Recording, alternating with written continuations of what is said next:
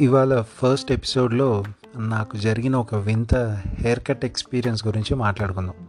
అసలు హెయిర్ కట్తో ఎందుకు స్టార్ట్ చేశానంటే నేను యూఎస్లో ఫస్ట్ టైం ల్యాండ్ అయినప్పుడు ఆ ఎంట్రన్స్ సెక్యూరిటీ చెక్ ఉంటుంది కదా అక్కడ నాకు ప్రాపర్ వీసా ఉందా ప్రాపర్ పాస్పోర్ట్ ఉందా అని చెక్ చేసి ఆల్మోస్ట్ నన్ను లోపలికి పంపించే టైంలో ఒక ఆఫీసర్ నా మొహానికి గడ్డం ఉందా అని చూసి వెంటనే ప్లీజ్ స్టెప్ అసైడ్ అని నన్ను పక్కకి తీసుకెళ్ళాడు. నాకు టెన్షన్ స్టార్ట్ అయింది.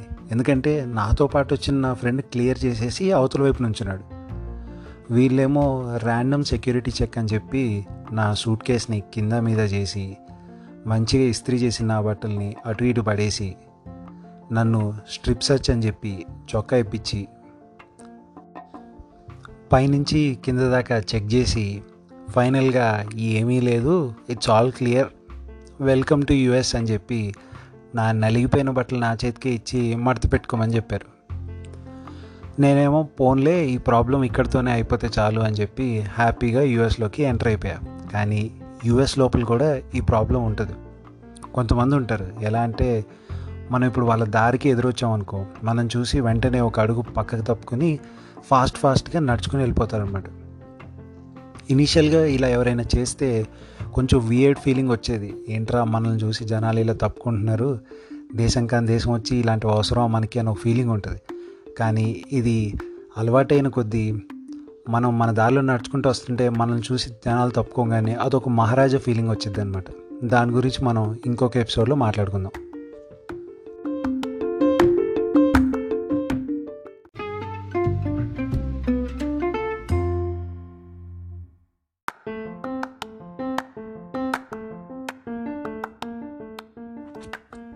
సో ఈ పర్టికులర్ ఎపిసోడ్ నేను ఎల్ఏలో జాబ్ సర్చ్ కోసం మా బ్రదర్తో ఉన్నప్పుడు జరిగిందనమాట ఏదో జాబ్లో ఉన్న వాళ్ళు రోజు అందరినీ పలకరిస్తూ హాయ్ బాయ్ చెప్పాలి కాబట్టి గ్రూమ్ అవుతాం కానీ జాబ్ లేనప్పుడు ఇంట్లోనే ఉండి పెద్దగా బయటకు తిరిగినప్పుడు మనం గ్రూమ్ అవ్వాల్సిన అవసరం ఏంటి? అనే ఒక పాయింట్ తగిలింది. వెంటనే జుట్టు గడ్డం ఇష్టం వచ్చినట్టు పెంచేశాను ఎంతలా పెంచానంటే మీకు రిఫరెన్స్కి ఒక ఇమేజ్ చెప్తాను. కేజీఎఫ్ సినిమాలో ఒక విలన్ ఉంటాడు చిన్న యజమాని అని. కోర్స్ అందరు విలన్లో వాళ్ళనే ఉంటారు. సో అలా అనమాట జుట్టు గడ్డం ఆ రేంజ్లో పెరిగింది. ఇక ఎల్లే ఎండలకి వాటికి పట్టే చెమటలకి నా హెయిర్ సెట్ కాల. బోనస్గా ఎక్కడి నుంచి వచ్చిందో డాండ్రఫ్ కూడా తగిలింది. వెంటనే మా బ్రదర్ నుంచి వార్నింగ్ వచ్చింది. నువ్వు మర్యాదగా హెయిర్ కట్ చేయిస్తావా? లేకపోతే ఇంట్లోంచి బయటకు వెళ్ళిపోతావా అని. మేబీ వాడి హెయిర్ బ్రష్ ఎప్పుడైనా యూజ్ చేస్తానని భయపడినట్టున్నాడు. వాడి వార్నింగ్కి రెస్పెక్ట్ ఇచ్చి సెలూన్కి వెళ్దామని ఫిక్స్ అయ్యాను. ఇక్కడ మా బ్రదర్ గురించి ఒక మాట చెప్పాలి.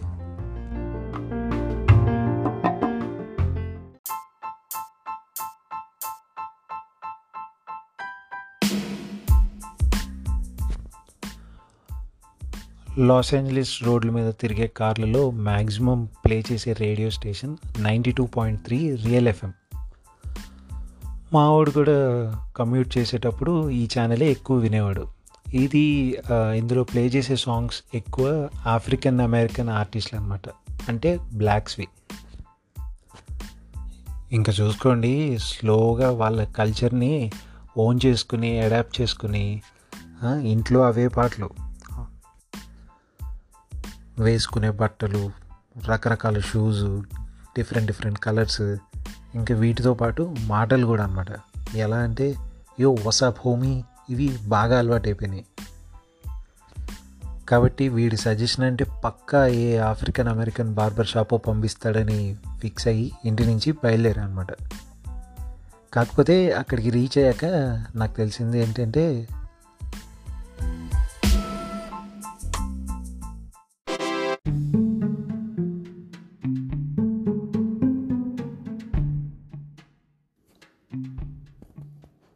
అది ఒక చైనీస్ బార్బర్ షాప్ ఆ షాప్లోకి ఎంటర్ అయిన ఫైవ్ సెకండ్స్కి నాకు అర్థమైంది ఏంటంటే అక్కడ ఎవరికి ఇంగ్లీష్ రాదు.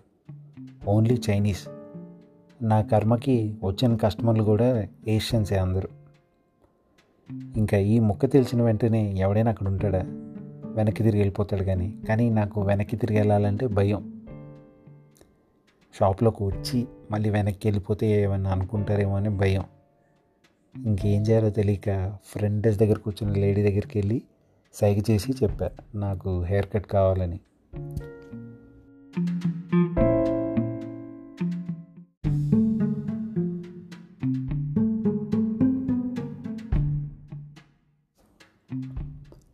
ఆవిడ వెంటనే నా చేతిలో ఒక టోకెన్ పెట్టి అక్కడ బార్బర్ చైర్ వెనకాల వెయిట్ చేస్తున్న కస్టమర్ల దగ్గర కూర్చోమని సాగి చేసి చెప్పారు. నేను వెళ్ళి వాళ్ళతో పాటు కూర్చున్నాను ఇక్కడ మా అన్నయ్య ఒక బార్బర్ని సజెస్ట్ చేశాడు కెవిన్ అని. సో వాళ్ళ ముగ్గురు నేమ్ బ్యాడ్జెస్ చూస్తే ఒక ఆయన పేరు కెవిన్ అనమాట కానీ ఆయన కోసం వెయిట్ చేస్తున్న కస్టమర్లు చాలామంది ఉన్నారు. ఓకే అర్థమైపోయింది. కెవిన్ బాగా బిజీ నీకు ఇవాళ రాడ్ పడిందిరా అని.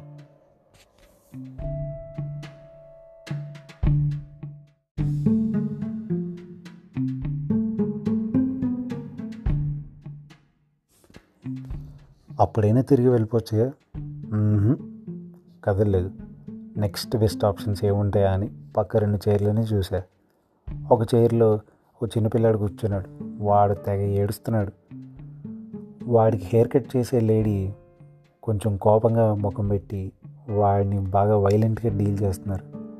వాడి నెత్తి మీద వన్ ఇంచ్ హెయిర్ కూడా లేదు. వాడిని అంత వైలెంట్గా డీల్ చేస్తున్నారంటే నా నెత్తి మీద పెరిగిన బొచ్చుకి పక్క ఆవిడ చేతిలోని కత్తెర ఘాట్లకి నా నెత్తి మీద ఒక నాలుగైదు చైనీస్ అక్షరాలు డెఫినెట్గా ముద్రపడతాయని నాకు అర్థమయ్యి ఈవిడ మనకొద్దు అని చెప్పి నెక్స్ట్ చైర్లో ఉన్న కస్టమర్ని చూశా. ఆయనకు ఒక seventy five to eighty years ఉంటాయి. అమెరికన్ అనమాట ఆయన బాగా రిలాక్స్డ్గా కూర్చున్నాడు. ఆయనకి మసాజ్ చేస్తున్న బార్బరు కొంచెం పొట్టిగా ఉన్నాడు వీళ్ళతో కంపేర్ చేస్తే. కానీ ఆయన బాడీ లాంగ్వేజ్ మాత్రం బాగా ఫన్నీగా ఉంది. అటు ఇటు తిరుగుతున్నాడు జంప్ చేస్తున్నాడు నవ్వుతున్నాడు చైనీస్ పాటలు పాడుతున్నాడు నవ్వించడానికి ట్రై చేస్తున్నాడు. ఆ కస్టమర్ కూడా బాగా రిలాక్స్డ్గా కూర్చున్నాడు. నేను ఫిక్స్ అయిపోయా హీ ఈజ్ ద వన్ అని.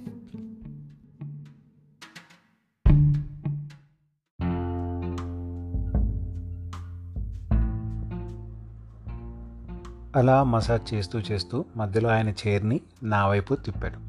తిప్పిన వెంటనే ఆ చైర్లో కూర్చున్న ముసలాయన కళ్ళు నా కళ్ళు లాక్ అయినాయి అనమాట నేను యుఎస్కి వచ్చాక నేర్చుకుంది ఏంటంటే మనకి రోడ్డు మీద ఎవరైనా ఎదురుపడ్డా లేదా మన కళ్ళు ఇంకొకరి కళ్ళతో లాక్ అయినా వెంటనే వాళ్ళని చూసి ఒక చిన్న స్మైల్ ఇచ్చి హాయ్ హౌ ఆర్ యూ? అని అడగాలి.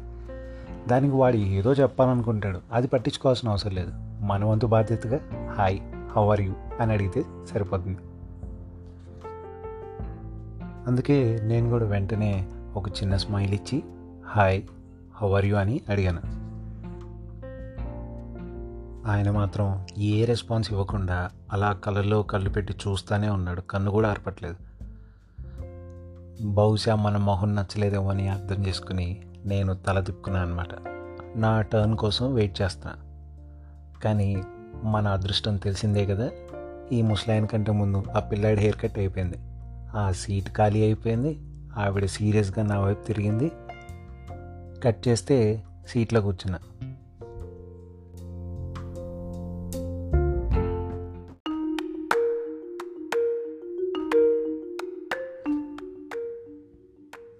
కమ్యూనికేషన్ ప్రాబ్లం రాకూడదని నేను ఆల్రెడీ డౌన్లోడ్ చేసి పెట్టిన లేటెస్ట్ హెయిర్ స్టైల్ ఫోటో ఒకటి రెడీగా పెట్టుకున్నా.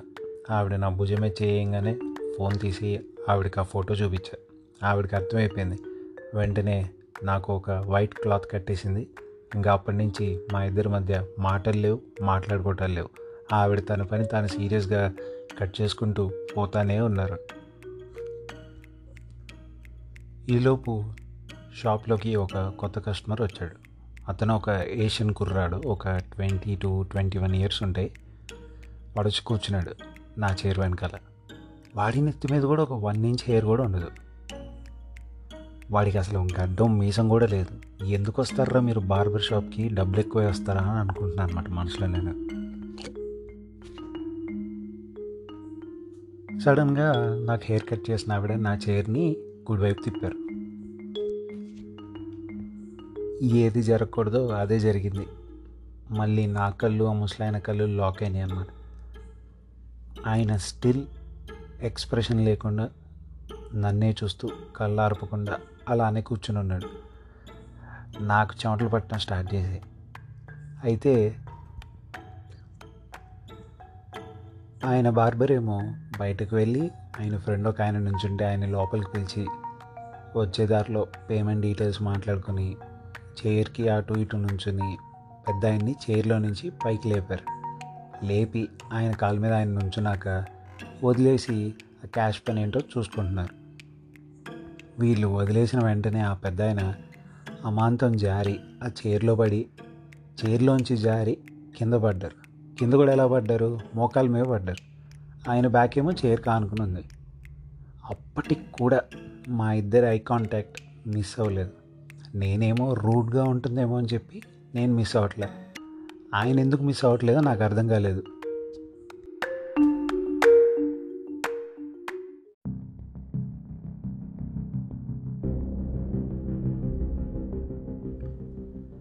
కంగారు పడ్డ పెద్ద అయిన ఫ్రెండ్ ఆ బార్బరు ఇద్దరు కలిసి పెద్ద ఆయన్ని లేపి ఆ చైర్ నుంచి పక్కకి తీసుకొచ్చి ఇంకో చోట నిలబెట్టి వదిలేశారు. ఎందుకు వదిలేశారో తెలియదు ఆ పెద్ద ఆయన వీళ్ళు వదిలేసిన వెంటనే మళ్ళీ డామ్ అని కింద పడిపోయారు. ఈసారి పట్టం వెళ్ళి కస్టమర్స్ బెంచ్ మీద పడ్డారు. ఆ పట్టం కూడా చేతులు తల బెంచ్ మీద ఉన్నాయి. మిగతా బాడీ ఫ్లోర్ మీద ఉంది. కానీ కళ్ళు మాత్రం ఎస్ కళ్ళు ఇంకా నాతో కాంటాక్ట్లోనే ఉన్నాయి. ఆ సౌండ్కి షాప్లో ఉన్న మిగతా కస్టమర్లు నా పక్క చీరలో ఉన్న కస్టమరు ఆ కస్టమర్కి హెయిర్ కట్ చేస్తున్న కెవిన్ పెద్ద ఆయన ఫ్రెండ్ పెద్ద ఆయనకి మసాజ్ చేసిన ఆ బార్బరు అందరూ కంగారు పడిపోయారు. కంగారు పడి వెంటనే పెద్ద ఆయన చుట్టూ చేరి నైన్ వన్ వన్కి కాల్ చేశారు. నాకు కూడా పాపం అనిపించి చైర్లోంచి లెగడానికి ట్రై చేశాను అనమాట నాకు హెయిర్ కట్ చేస్తున్న ఆవిడ అనుకోకుండా కొట్టారో లేకపోతే కావాలని కొట్టారో తెలియదు కానీ ఎడం చేత్తో నా నెత్తి మీద ఒకటి పీకారు. నాకు డెఫినెట్గా రెండోదే కావాలనే కొట్టుంటారని అర్థమై మళ్ళీ చైర్లోనే కూర్చున్నా. ఆవిడ చూస్తే బాగా ప్రొఫెషనల్లా ఉన్నారు. పక్కన మనిషి ప్రాణం పోతున్నా కూడా కేర్ చేయకుండా పనిచేస్తున్నారు.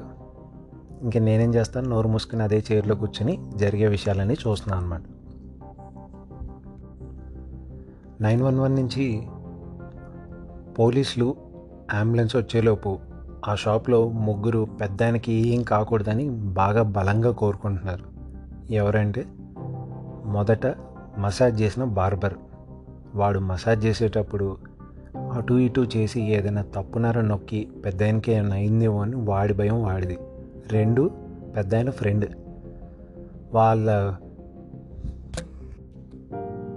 మాటల్లో నాకు అర్థమైంది ఏంటంటే ఈ ఫ్రెండ్ పెద్ద ఆయన ఇంటి పక్కన ఉండే నేబర్ అంట.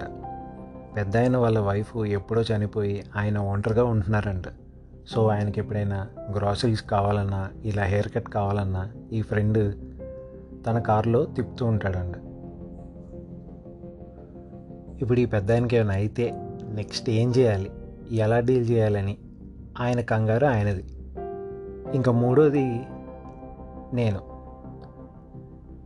పెద్ద చనిపోయే ముందు లాస్ట్ చూసింది నందే అని నాకు బలంగా నమ్మకం. ఎందుకంటే మా ఇద్దరి ఐస్ లాస్ట్ దాకా మీట్ అయ్యే ఉన్నాయి. నాకు ఎప్పుడో ఎవడో నా ఫ్రెండ్ ఒకటి చెప్పాడు ఏంటంటే చచ్చిపోయేటప్పుడు మన ఆత్మలు మన కళ్ళల్లోంచే బయటికి వెళ్తాయండి సో అలా కళ్ళలోంచి బయటికి వెళ్ళేటప్పుడైనా నన్ను చూసే ఉంటాడుగా పెద్ద ఆయన ఆయనకైనా తీరని కోరికలు ఉంటే ఫస్ట్ గుర్తొచ్చేది నేనేగా? అందుకే మేము ముగ్గురం ఆయనకి ఏం కాకూడదని ప్రే చేయడం స్టార్ట్ చేసాం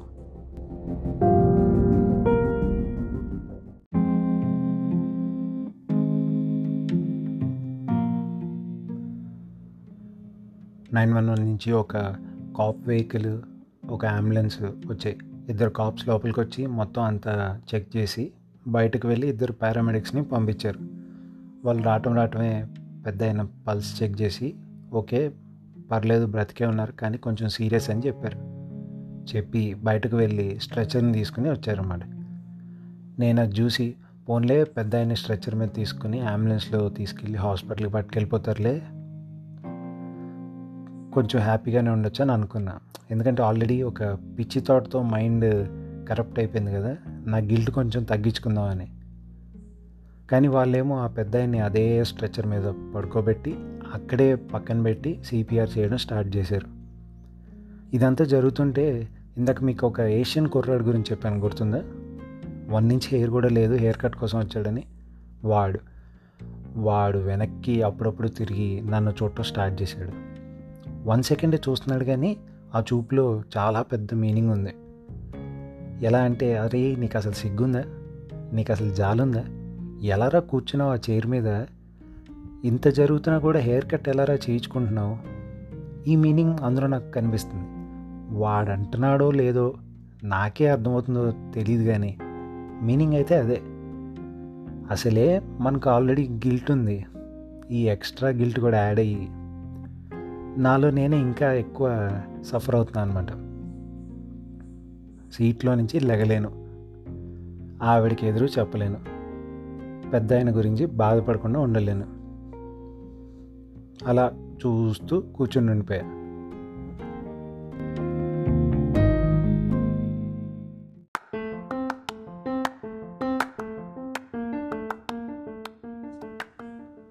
సో అందరి ప్రేయర్స్ వర్కౌట్ అయ్యాయి. సిపిఆర్ అయిపోయింది. ఆయనకి కాస్త స్పృహ వచ్చింది. కళ్ళు ఆడిస్తున్నారు అనమాట కాకపోతే ఇంకా వీక్గానే ఉన్నారని ఆ స్ట్రెచ్చర్ని తీసుకుని అంబులెన్స్లో పెట్టి ఆయన్ని హాస్పిటల్కి తీసుకెళ్ళిపోయారు ఆ పారామెడిక్స్. కాసేపు అయ్యాక కాప్స్ కూడా వెళ్ళిపోయారు. వాళ్ళతో పాటు ఆయన ఫ్రెండ్ కూడా వెళ్ళిపోయాడు అనమాట వెళ్ళిపోయే ముందు ఆయన చెప్తున్నాడు ఇట్లా ఈ పెద్ద ఆయన చాలా రోజుల నుంచి ఒంటరిగానే ఉంటున్నాడు. వాళ్ళ పిల్లలు కూడా వచ్చి చాలా రోజులైంది. ఈయనకి హెల్త్ ఇన్సూరెన్స్ కూడా లేదు. ఇప్పుడు ఈ ఎక్స్పెన్సెస్ అన్నీ ఎవరు చూసుకుంటారో ఈయన్ని చూసుకోవడానికి ఎవరైనా ఉంటారో లేదో అని చెప్పి ఆయన కంగారులో ఆయన వెళ్ళిపోయాడు. మళ్ళీ షాప్లో ఎన్వైరన్మెంట్ అంతా నార్మల్ అయిపోయింది. ఎవరి పనుల్లో వాళ్ళు ఉన్నారు కస్టమర్లు వాళ్ళ సీట్లో కూర్చున్నారు. కానీ నేను మాత్రం ఒక ఆలోచనతో ఆగిపోయాను. ఇన్ని రోజులు ఈ అమెరికన్ కల్చర్ అన్న ఆ ఇండిపెండెంట్ లైఫ్ స్టైల్ అన్న ఒక కైండ్ ఆఫ్ రెస్పెక్ట్ ఉండేది. కానీ ఇప్పుడు ఆలోచిస్తుంటే దానికి పాజిటివ్స్ కన్నా నెగిటివ్సే ఎక్కువ ఉన్నాయేమో అని ఒక డౌట్ వస్తుంది. మనకి ఫార్టీ ఫైవ్ ఫిఫ్టీ ఇయర్స్ వచ్చినప్పుడు ఎలానో అరేంజ్ మ్యారేజ్ ఉండదు కాబట్టి ఎవరినో ఒకరిని ఎత్తుక్కోవాలి మనం ఆ టైంకి. ఒకవేళ ఎవరైనా పార్ట్నర్ మనకి దొరకకపోతే మన పరిస్థితి ఏంటి? లేదు మనకి ఎవరైనా పార్ట్నర్ దొరికితే అప్పటికి మనం అంటే విసుకొచ్చి మనకి డివోర్స్ ఇచ్చి వెళ్ళిపోతే మన పరిస్థితి ఏంటి? ఈ రెండు కాకుండా మూడో ఆప్షన్ అనుకోకుండా పార్ట్నర్కి ఏదో జరిగి ఈ లోకం నుంచే వెళ్ళిపోతే అలా సింగిల్గా బ్రతికి ఉండగలమా? ఎందుకంటే పిల్లలు ఎలానో దూరంగానే ఉంటారు. వాళ్ళ లైఫ్ వాళ్ళ ఇష్టం. అందుకేనేమో వీళ్ళు కాలక్షేపానికి తోడుకి కుక్కల్ని పిల్లుల్ని బాగా పెంచుకుంటూ ఉంటారు. ఆల్మోస్ట్ ఎవ్రీ ఇంట్లో ఒక పెట్టి ఉంటుంది. ఇలా చూసుకుంటే ఒక రంగం మనమే బెటర్ ఏమో. అసలు ఆ పెళ్ళే కాదు అనే భయం కూడా ఉండదు. అరేంజ్ మ్యారేజ్ అనే సిస్టమ్ ఉంది కదా. అసలు మన లీగే కానీ నెక్స్ట్ లీగ్లో ఉన్న పార్ట్నర్ని కూడా తెచ్చుకోవచ్చు. రిటైర్ అయ్యాక పేరెంట్స్ పిల్లలతోనే ఉండొచ్చు. అందరూ కలిసే ఉండొచ్చు. బోల్డ్ ఆప్షన్స్ ఉన్నాయి. అలా అని చెప్పి ఆలోచిస్తూ కూర్చున్నాను. ఈలోపు నా హెయిర్ కట్ అయిపోయింది. ఎగ్జాక్ట్గా నేను ఫోటోలో చూపించిన దానికి ఆపోజిట్గా చేశారు. ఇప్పుడు నా నెత్తి మీద వన్ ఇంచ్ హెయిర్ ఉంది. ఈవిడికి అంతే వచ్చో లేకపోతే ఈ ఏషియన్స్ హెయిర్ స్టైలే ఇంతో తెలియదు కానీ ఆ ఇందాక వచ్చిన ఏషియన్ కుర్రాడి హెయిర్ స్టైలే ఇప్పుడు నా నెత్తి మీద కూడా ఉంది. నువ్వు హెయిర్ కట్ కోసం వచ్చి ఆ పని చూసుకోకుండా అడ్డమైన ఆలోచనలు ఆలోచిస్తూ కూర్చుంటే ఇలానే ఉంటుందని నాకు అప్పుడు అర్థమైంది. నోరు మూసుకొని లేచి ఆవిడ చేతిలో twenty five dollars with tip పెట్టేసి టాటా చెప్పేసి వచ్చేసా. ఎస్ వెళ్ళేటప్పుడు టాటా చెప్పారు. సో అది నాకు బార్బర్ షాప్లో జరిగిన ఒక వింత ఎక్స్పీరియన్స్.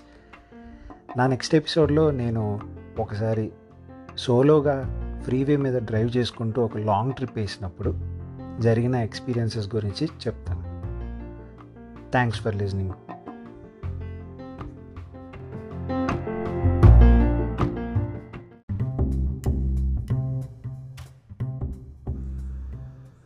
సో అది నాకు జరిగిన ఒక వింత హెయిర్ కట్ ఎక్స్పీరియన్స్. బోలెడు జుట్టుతో వెళ్ళి మొత్తం సమర్పించి బోలెడు ఆలోచనలతో తిరిగి వచ్చిన రోజు అది. థ్యాంక్స్ ఫర్ లిజనింగ్ నా నెక్స్ట్ ఎపిసోడ్లో నేను హైవేస్ గురించి అంటే ఫ్రీవేస్ నేను ఒక్కడనే ఒకసారి లాంగ్ ట్రిప్ వెళ్ళినప్పుడు ఆ రోడ్డు మీద జరిగిన నా వింత అనుభవాల్ని నా నెక్స్ట్ ఎపిసోడ్లో షేర్ చేసుకుంటాను అనమాట థ్యాంక్స్ వన్స్ అగైన్